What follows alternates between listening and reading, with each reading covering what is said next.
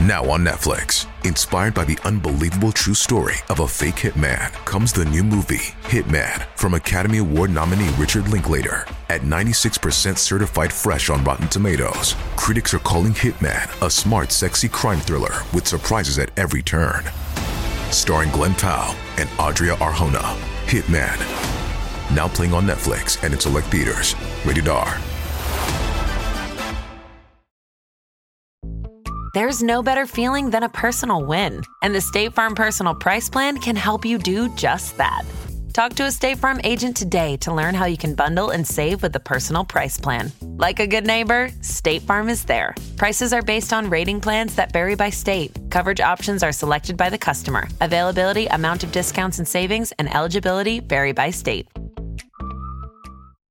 Welcome back to Collector's Closet, presented by the Ohio Lottery. Let's discuss my newest prize possession, this new $10 scratch off, the $500,000 Platinum Jackpot. The best method I've found so far to help it hold its value is to vacuum seal it. This thing cannot get scratched. What's that? Sorry, my producer's telling me the only way it could be worth up to 500 grand is if I do scratch it? Okay, well, in that case, definitely don't overprotect your $500,000 platinum jackpot scratch offs. Play them. Lottery players are subject to Ohio laws and commission regulations. Play responsibly. Due to the graphic nature of this murder case, listener discretion is advised. This episode includes dramatizations and discussions of murder and assault that some people may find offensive. We advise extreme caution for children under 13. Where are you going, darling? Out? Will you pick up some produce on your way home? For what? I'd like to bake a blueberry pie. Why don't you go out and fetch the berries? I have to clean today. I'd like to finish by sunset. All right. You got a list? Right here. Might as well pick up some cabbage while you're there. We have little left.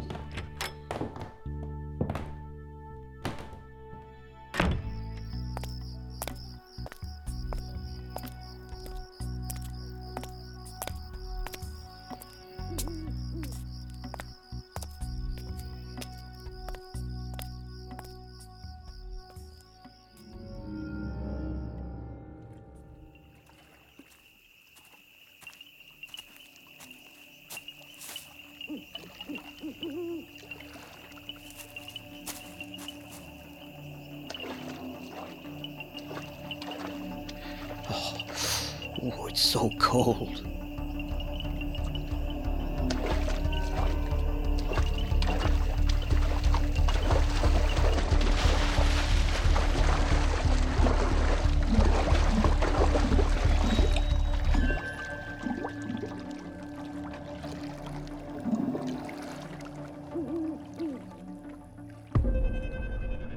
One day in 1969, Carl Valdemar Gyllström, one of the original suspects in a triple homicide in Finland, went out to Lake Bodom. He never left. That's right, he committed suicide by drowning. Gyllström had first garnered attention because he was known throughout the area as a curmudgeon. It is said he was such an angry person that he even threw rocks at passing children. It's believed he was a miserable man and that witnessing happiness, especially in the hearts of children, made him even more miserable. So he commonly lashed out. He lived very close to the murder site and ran a kiosk in the Oittaa recreation area. And there is a story supposedly reported by a neighbor that Gyllström was seen at a well a few days after the murders. Because of this story, people have theorized that he could have been hiding the murder weapons inside the well. But this was never verified by authorities. And may simply be hearsay. He was the first suspect that police pursued, however. But his wife provided an alibi for his whereabouts on the morning of the murder, and this cleared him of suspicion. And that was when we last heard of him. Until 1969. That was when he killed himself in the very lake where three young teenagers were murdered back in 1960. 15 year old Anya Tuulikki Mäki and 18 year old Seppo Antero Boisman were found brutally stabbed and bludgeoned inside a tent in the woods. 15 year old Mila Irmeli Bjorklund was found dead on top of the tent. She was naked from the waist down and stabbed many more times than the other two victims. The fourth member of their group, Nils Wilhelm Gustafsson, was attacked and incurred multiple stab wounds. But he survived. Officers that reported to the scene found him semi conscious when they arrived. But he was pretty dazed and couldn't recall anything at the time. Later, he would undergo hypnosis, and that's when brand new details of the suspect would emerge. But would they lead to any real progress? Or simply add to the mystery of Finland's most terrifying whodunit. This is Unsolved Murders True Crime Stories. I'm your host, Carter Roy. And I'm your host, Wendy McKenzie. This is our second episode of the Lake Bodom murders. If you like the show, we would immensely appreciate if you could leave a five star review on your favorite podcast directory. And don't forget to subscribe while you're there because a new episode comes out every Tuesday. You can also find us on Facebook and Instagram at Parcast and on Twitter at Parcast Network. When we left off last week, we were discussing a man who became a prominent suspect due to some strange evidence. This individual was Hans Assmann. He was 37 years old at the time of the murder. If you'll recall, he became a suspect because he entered a hospital in a frenzied state with dirt under his fingernails and blood on his clothes just one day after the teen's murders. Then, witness testimony emerged that described a suspect leaving the teenager's campsite the morning of the murder. The man was described as having long blonde hair. Hans was a man with long blonde hair. Well, before he got a haircut, that is. And the timing of that haircut is very significant. Because he only had it cut immediately after news reports described a suspect with long blonde hair. Very suspicious. Yep. And we can't forget that Hans was linked to another unsolved murder seven years earlier. That of Auli Kyllikki Saari, a 17 year old Finnish girl. We also can't forget the possibility that Hans was a spy for the KGB. Which makes this all the more complicated. And interesting. Out of all of this information, I feel like the cutting of his hair is the most incriminating. Yes, and no. Well, maybe Hans was paranoid. Maybe he thought his long hair made him look too much like the suspect, and maybe he was afraid that he would be pinpointed because of his past. Either way, it was a strange move. Yes. But here's where the case takes a disappointing turn. Authorities question Hans' girlfriend, who provided what was considered a solid alibi for his whereabouts during the time of the murder. Unfortunately, we don't have the details of that alibi, but we do know it was enough for authorities to stop pursuing him. He was no longer considered a viable suspect. Well, to me, that isn't enough. It seems too convenient that investigators just crossed him off the list. Well, maybe it was. One theory as to why he was eliminated as a suspect was because of his political affiliations. Oh, you mean his link to the KGB? That's right. So you're saying perhaps he was protected, even shielded from the law because of this? That may have been the reason why he was removed from the suspect list. The KGB was still active in Finland as Finnish Soviet relations remained tense. Mm. That adds a whole nother layer if it's true. But here's another strange piece of the puzzle. During a funeral service for one of the victims, a photograph was taken of the crowd. In the center of the photograph is a man. No one who knew the victims could identify him.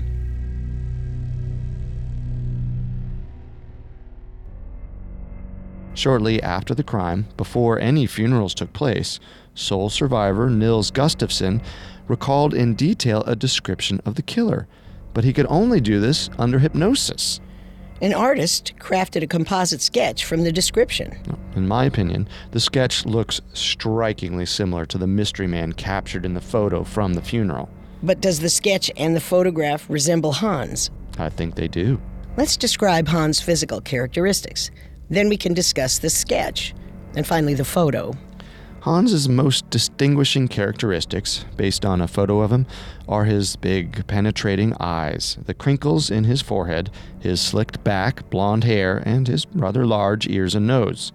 The composite sketch that was created after Gustafsson's description of the killer features a picture of a man with a very angular face and big lips. Those two details differ somewhat from Hans, but the other details don't. Slicked back blonde hair, large nose and ears, minor crinkles in the forehead, and big penetrating eyes. I have to say the similarities are striking. I agree. Now, this photo that we've referred to, the one of a crowd at the victim's funeral, features a strange man amidst the sea of mourners. Obviously, our listeners can't see the photo at the moment, but I would venture to say the man resembles both a photo of Hans and the composite sketch of the killer. Could these three depictions all be of the same person? Hans Assmann? Or are we so desperate for answers that our minds perceive similarities when really there are none? Ooh, a tough question to answer. So, thanks to his solid alibi, Hans was eliminated from the fold for the time being. Was Carl Gyllström ever completely disregarded as a suspect? Actually, it was after his death that he became more of a suspect. Our story will continue in a moment after a brief message. This episode is brought to you by Etsy. Sound the gifting panic alarm. You need to get an amazing gift. Wait, no, the perfect gift. Relax. Now you can use gift mode on Etsy. Gift mode on Etsy takes the stress out of gifting, so you can find the perfect item for anyone and any occasion. It's easy. Just tap or click gift mode on your Etsy app or Etsy.com. Then answer a few short questions about who you're shopping for and what they like. And gift mode instantly gives you curated gift ideas based on hundreds of personas. Now it's simple to find gifts made by independent sellers for all the people in your life. So whether you need a housewarming gift for the new homeowner or a birthday present for the pickleballer, gift mode has you covered. Need to find the perfect gift? Don't panic. Try gift mode on Etsy now. At Sephora, we know how you love to use makeup, skincare, hair care, and fragrances that work for you, but also how important it is to be in the know about the ingredients that are in them, which is why we created Clean at Sephora. Curated products from brands like Merit, Amika, Summer Fridays, and Fleur that have everything you want, minus certain ingredients you might not. Clean at Sephora is only at Sephora. Shop now at Sephora.com. And now, let's continue our story. Years after his death, more suspicion arose around Carl Gyllström. You mean because of his wife's new testimony? That's right. Mrs. Gyllström, while on her deathbed, confessed that her husband had admitted to the murder of the three teenagers at Lake Bodom. I was afraid of him. He could get so angry. He came home. He threatened to kill me if I told the police that he hadn't been at home that night. So she completely recanted the original alibi she had given to authorities. Yep. So was Gyllström actually guilty? Or did he think he would be an easy suspect considering his reputation, and so he proactively had his wife lie for him? And then she felt guilty that she lied, so she revealed that Gyllström had told her to. That is a possibility, in my opinion. Well, regardless of the answer, he was an easy suspect. But the waters of this case quieted eventually. There was no real way to confirm Gyllström's wife's claims. So after Gyllström and Hans were cleared, there were no other real suspects for decades. Well, despite the fact that Hans wasn't considered a suspect by authorities, many of those who knew of the case still believed Hans was the actual perpetrator. And he did remain the frontrunner for a long time. That was until 2004, after DNA technology had been invented. Yeah, this changed everything. Well, for those not familiar with the history of DNA profiling, here is a quick backstory.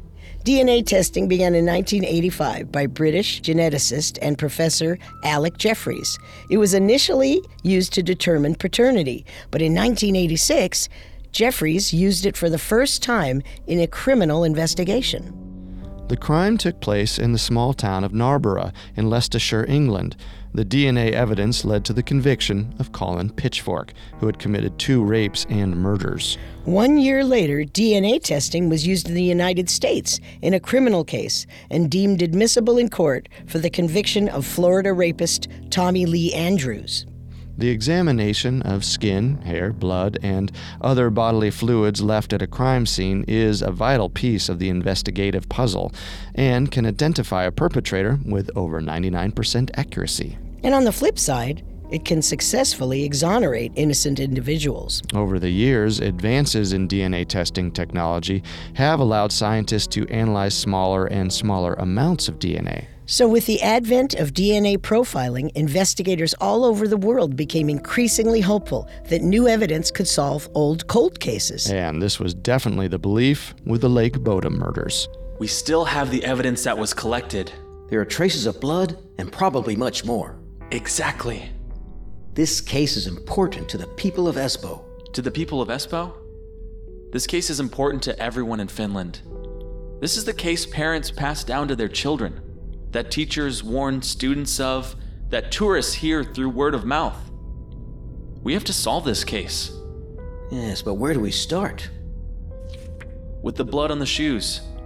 The killer wore them when he committed the murders. We have to find something. In 2004, the Finnish National Bureau of Investigation decided to reopen the case. Investigators now felt confident they could use DNA profiling to identify their killer. They claimed that new blood evidence found on a pair of shoes from the crime scene was enough to revive the investigation. Because of advances in technology, they would be able to examine the bloodstains found on the tent as well. When the case reopened, investigators went after a brand new suspect. 44 years after the crime took place.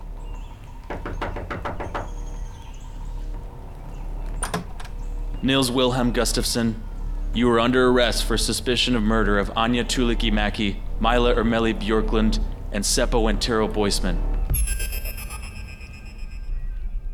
Nils Gustafsson was the only person that night who survived. Over four decades later, Nils must have been utterly shocked that this case had suddenly risen from the grave. Mm, I would imagine so, not to mention that he was the one now suspected of the murders. At the time of his arrest, Nils was 62 years old. And a semi retired bus driver and mechanic with a wife and grown kids. I imagine he thought he had put all of this behind him. But sadly, his ordeal was just getting started.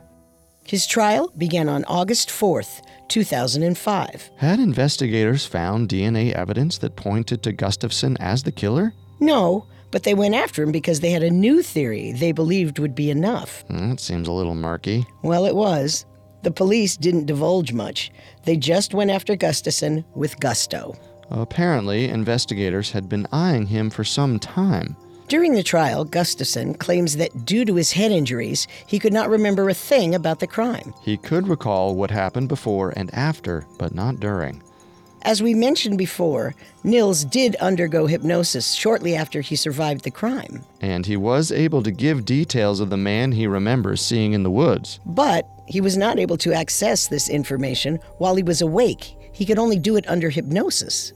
It's important to mention that the use of hypnosis to unlock past memories has been proven highly unreliable. A recent study done by Joseph Green of Ohio State University showed that, quote, hypnosis can't help you recover lost memories.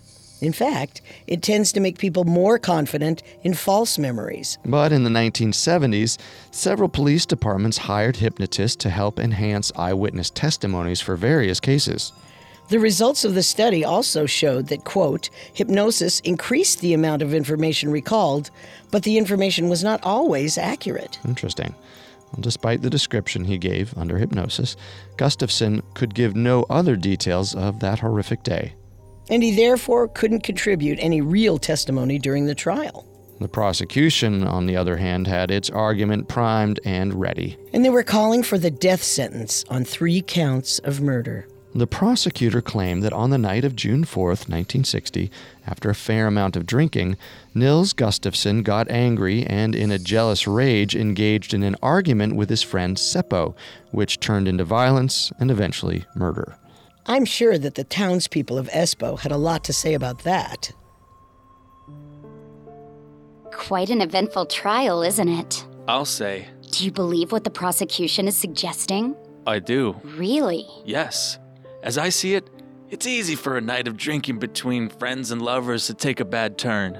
How do you mean? Well, I'll tell you what I think happened. It was a night of teenage debauchery drinking, sex, two 15 year old girls, two 18 year old boys. Come on, you were young once. I was. As the night went on, the drinking increased. Maybe a look of flirtation passed between two people. Say Nils's girlfriend and his best friend. Maybe Nils witnessed it.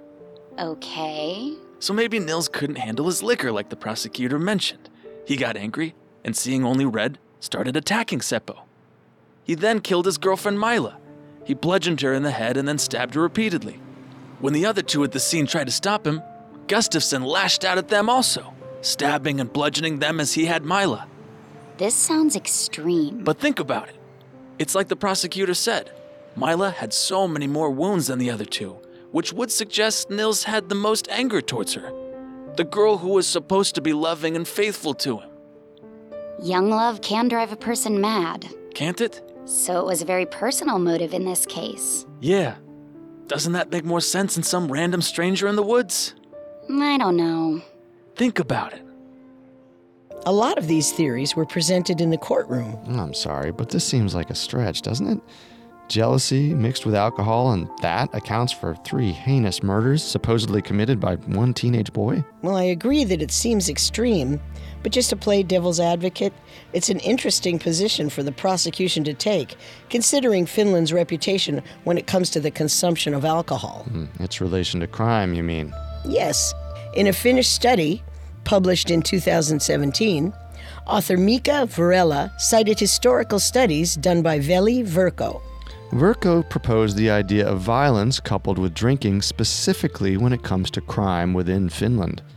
Varela sums up Verkko's theory, stating Finns have an aptitude to behave irrationally under the influence. He goes on to say, quote, "The Finnish character has a tendency for disproportionate violent outbursts when encountering actual or imaginary insults." So the prosecution against Gustafsson really tapped into these two elements? Yes, the effect of alcohol on the Finnish people and the tendency for exaggerated reactions to supposed insults, real or imagined. The article bases this theory on the cultural origins of the Finnish people. When settlers originally came to Finland during medieval times, they rarely interacted with each other. And because of this, they didn't develop skills of communication. So, when these inhabitants faced conflict that challenged their honor, by a verbal insult, for example, they immediately chose physical violence over discussing the matter at hand. So, the general theory here is that there is a deep rooted biological trend within the Finnish people to resort to physical violence over level headed discussion when facing a conflict. That's what some studies have proposed. This idea is discussed in Varela's article entitled The Historical Criminal Statistics of Finland 1842 to 2015 A Systematic Comparison to Sweden. It's fascinating. All of this does factor into the case if we're analyzing it from all angles. During Gustafsson's trial, the prosecutor really did lean into this idea of the likelihood of a heated argument turned physical. And I'm sure more theories were whispered around the town. I agree with the prosecutor. I think the facial wounds on Nils Gustafsson were from a fight with Seppo, not from the murderer. And do you agree that Nils tried to cover up the murders by making it look like he had been attacked by some deranged killer? I think it's really possible, yes. He self inflicted the rest of his injuries. Really? You think an 18 year old boy took it upon himself to plunge a blade into his own head? Let me just say this it's not the strangest thing I've ever heard. I just don't know if I can believe it. Come on, let's finish this debate over a drink. Um, just so we're all on the same page, the prosecution argued that Gustafsson got into a physical fight with Seppo Boisman, then went after his girlfriend, Mila Bjorklund, first hitting her over the head, which killed her, then stabbed her repeatedly, and then did the same to the others to eliminate witnesses to his crime.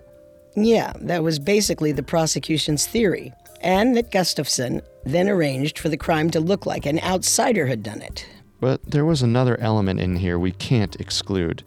There were tracks of blood at the crime scene that matched Gustafsson's shoes. Does that point to Gustafsson as the killer? It could, but there's another explanation that has been suggested. What's that? That the perpetrator put on Gustafsson's shoes and wore them during the killings. Why would the killer have done that? Uh, it's a strange component to the case, I'll admit. If you'll recall from episode one, several of the victims' belongings went permanently missing from the campsite. And some were found nearby. This included Gustafsson's shoes. Authorities initially thought they were stolen. What else was missing? Mm, other items of clothing. Their wallets. Seppo Boisman's leather jacket, for example, was never found and neither were the murder weapons. Is there any information about the murder weapons? There isn't much out there written about the weapons, just that one was probably a blunt object and the other was a sharp one, most likely a knife. You would think that the investigators would make a bigger deal about the missing murder weapons and be more specific about what they were looking for. Right? More specificity on the murder weapons could have helped narrow down the suspects.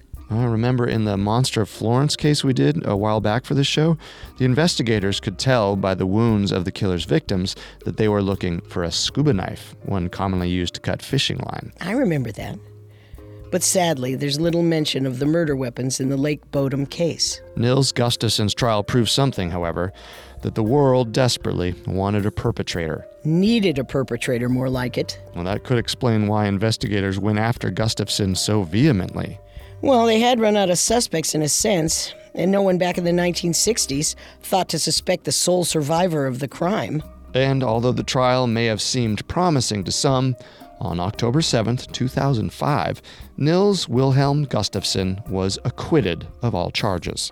The state of Finland paid him 44,900 euro for his wrongful imprisonment and any mental anguish he experienced because of that imprisonment. That's incredible. In the U.S., we've got an organization called the Innocence Project, which aims to exonerate those who have been wrongly convicted. Their mission statement can be found on the website. It reads The Innocence Project's mission is to free the staggering number of innocent people who remain incarcerated and to bring reform to the system responsible for their unjust imprisonment.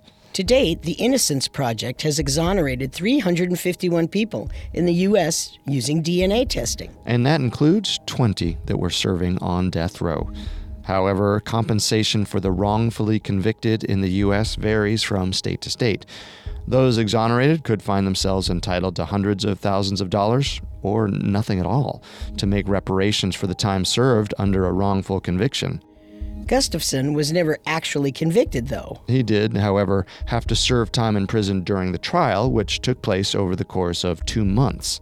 When asked by a reporter how he could know he was innocent if he couldn't remember anything, Gustafsson replied, I'm innocent, that's that. He remembered saying goodnight to everyone and going to bed in the tent. The next thing he could recall was waking up in a hospital bed. We'll return to our story in just a moment. And now, back to unsolved murders.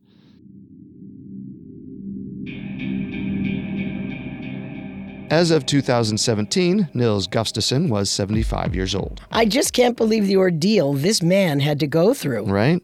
First in 1960, the day of the triple homicide, then 44 years later when he was arrested, and then shortly thereafter when he went to trial. Is there any way he could have committed these murders? It's hard for me to believe, considering he had to overpower three people. Also, if we think about the missing murder weapons, that doesn't really line up with the theory that Gustafsson is the killer. How so? Well, think about it. If we run with the prosecution's idea that he killed his girlfriend in a jealous rage and then killed the two others to hide the evidence, he would have then had to leave the site and hide the murder weapons somewhere. And authorities combed the area and never found one or two murder weapons. Right and in the state Gustafsson was in when authorities found him, there's no way he could have run off somewhere far away to dispose of the weapons. Well, at least not far enough away from the crime scene that they wouldn't be found. Yes, can you imagine him, after being stabbed and beaten about the face, running around looking for a hiding spot for the weapons? It does seem far fetched, doesn't it? Well, unless he managed to hide the weapons before he self inflicted his wounds. Hmm, I don't know. It's much more likely that the actual killer left the campsite with the murder weapons in hand and took them far, far away, eventually disposing of them. Or maybe he didn't. Uh, maybe the killer kept the weapons. Hmm.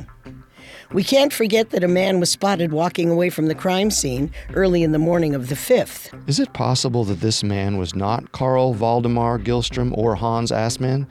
Could it have been someone else? An unknown suspect never identified? And if so, what was the motive? It's important to note that no outside DNA was ever found on the tent, only that of the four teenagers. There was, however, another suspect.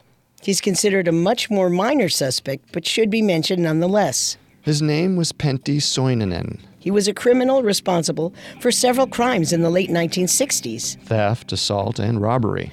He was arrested, and while he was in prison, confessed to the Lake Bodom murders. He claimed he lived near the site of the killings. The police questioned him, but they deemed him a psychopath. And so his confession carried no weight with them. In 1969, Soininen hanged himself at a train station during a prison transport. This was nine years after the murder. Most people disregard Soininen as a suspect and just believe he was crazy. Another person who got caught up in the sweeping mystery of this entire case. It is a sweeping mystery, isn't it? So much so that the Lake Bodom murders have become somewhat of an urban legend around Finland. Well, the story is very reminiscent of the old campfire tale about the man with a hook for a hand. You've heard this one, right, Wendy? Oh, how could I have not? It's one of the most famous urban legends of all time. Young couples go out into the woods to fool around in a parked car on Lover's Lane. And news bulletins come on the radio telling of a serial killer who has just escaped from a nearby mental hospital. And he has a hook for a hand. The girl is terrified and thinks she hears scratching on the car door, but the boy taunts her, saying she's just being paranoid. He wants to keep making out, but the girl insists that they leave. The guy peels out of there when they arrive back in town, they find a hook is hanging from the car's door handle. It's one of the most terrifying and memorable cautionary tales for teenagers. Sex equals death, basically. Or at least danger. But stop the hanky panky. And you avoid being torn to shreds by a psychopath with a hook for a hand. The Lake Bodom murders can be seen as a cautionary tale as well. Four teenagers go into the woods one weekend to drink booze and fool around and three of them end up dead. The other wakes up with horrible facial wounds and no memory of the murders. The deaths at Lake Bodom have also been seen as a precursor to the Friday the 13th movie franchise. In Finland, the murders have become so famous that a heavy metal group named their band after them. The band Children of Bodom formed in Espoo, Finland in 1993. They have made a total of nine albums and are one of Finland's best selling artists of all time. They've definitely gotten some backlash from the name, though. But the band members claim that their name was never supposed to glorify the murders, but actually pay homage to the three who lost their lives that fateful day. Their most famous album may be considered Follow the Reaper. This one features the song entitled Every Time I Die. Here are some of the lyrics Another night, another demise. Cadaverous wind blowing cold as ice. I'll let the wind blow out the light because it gets more painful every time I die. That's very intense. Well, various films have also been made on the subject of the murders. In 2014, a Hungarian film crew made a found footage horror movie revolving around the Lake Bodom tragedy. The film's page on IMDb states for the 50th anniversary of the Lake Bodom murders, two media students obsessed with the case launch a journalistic investigation. The footage they have left behind only raises new questions. And recently, in 2016, Finnish director Taneli Mustonen made the film Lake Bodom. Well, the storyline closely follows the real life tale. And while the films don't provide us with concrete answers, they speak to the ever present need for people in Finland and elsewhere to know who did this. And with that being said, I think it easily comes down to Carl Gyllström and Hans Assmann as the two prime suspects. Right. And of the two, I think Hans is much more likely the perpetrator. I agree, but what is your reasoning? Well, for starters, his strange behavior after the murder. You mean the hospital visit? That, and of course, cutting his hair after the suspect was described as having long blonde hair, just like his. We also have the photograph of the mystery man and the composite sketch, which, if compared with a picture of Hans, resemble him greatly. And then there's his previous track record. Oh, you mean his links to two other unsolved murders? Yes, not to mention that this was a man veiled in secrecy. Due to his KGB affiliations. There's just too much there, in my opinion. If it was one or two elements, I might give him a pass. The only question we're left with is why. Why would Hans want to kill those teenagers that night? What did he gain from it? That is the question, isn't it? Could they have had information that jeopardized him or his mission? I don't know. That's what frustrates me. If we think about it, Gyllström, the angry kiosk man, actually had more of a possible motive than Hans. And what's that? Well, it's a vague emotional motive, if we believe what we read about him. Oh, that he was an angry, miserable man. Yeah, but does anger automatically equal murder? No, but maybe he snapped. Maybe years of hatred and unhappiness built up. His mundane job, witnessing happy locals and tourists alike enjoying Lake Bodom. Maybe he lashed out after years of utter despair. Mm, doesn't fully add up for me. Eh, me either. I'm just saying that there's more of a correlation between him and the plausible motive. And as for Nils Gustafsson, the sole survivor? I honestly don't think he was emotionally or physically capable of such a crime. Yeah, I agree. So Hans is our final pick. Listeners, what do you think? Do you agree with us? And if so, what could have been a potential motive for Hans? Weigh in on the Parcast Facebook page or tweet us at Parcast Network. So there you have it Finland's most famous unsolved triple murder. There's a band named after it. It was a case that included two suicides, and two confessions, an alleged KGB spy, and a former victim turned suspect who was eventually acquitted. The answers are out there, whispered on the wind that flows through the trees and settles on the surface of Lake Bodom. And maybe we're just not listening hard enough. Don't forget to subscribe to Unsolved Murders on Apple Podcasts, TuneIn, Google Play, SoundCloud, Stitcher, Spotify, or any other podcast directory. If you like what you hear, leave us a five star review or tell us what you think on social media. We are on Facebook and Instagram as at Parcast and Twitter at Parcast Network. It seems simple, but it really helps our show. A new episode comes out every Tuesday. Thank you so much for listening. We'll see you next time. If we live until next time.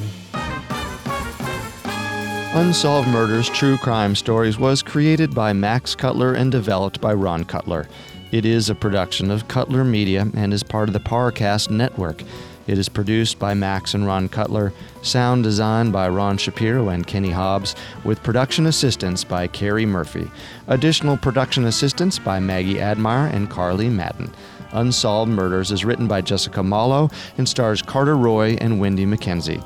The amazing cast of voice actors includes, by alphabetical order, Amber Connor, Steve Pinto, and Daniel Velasquez.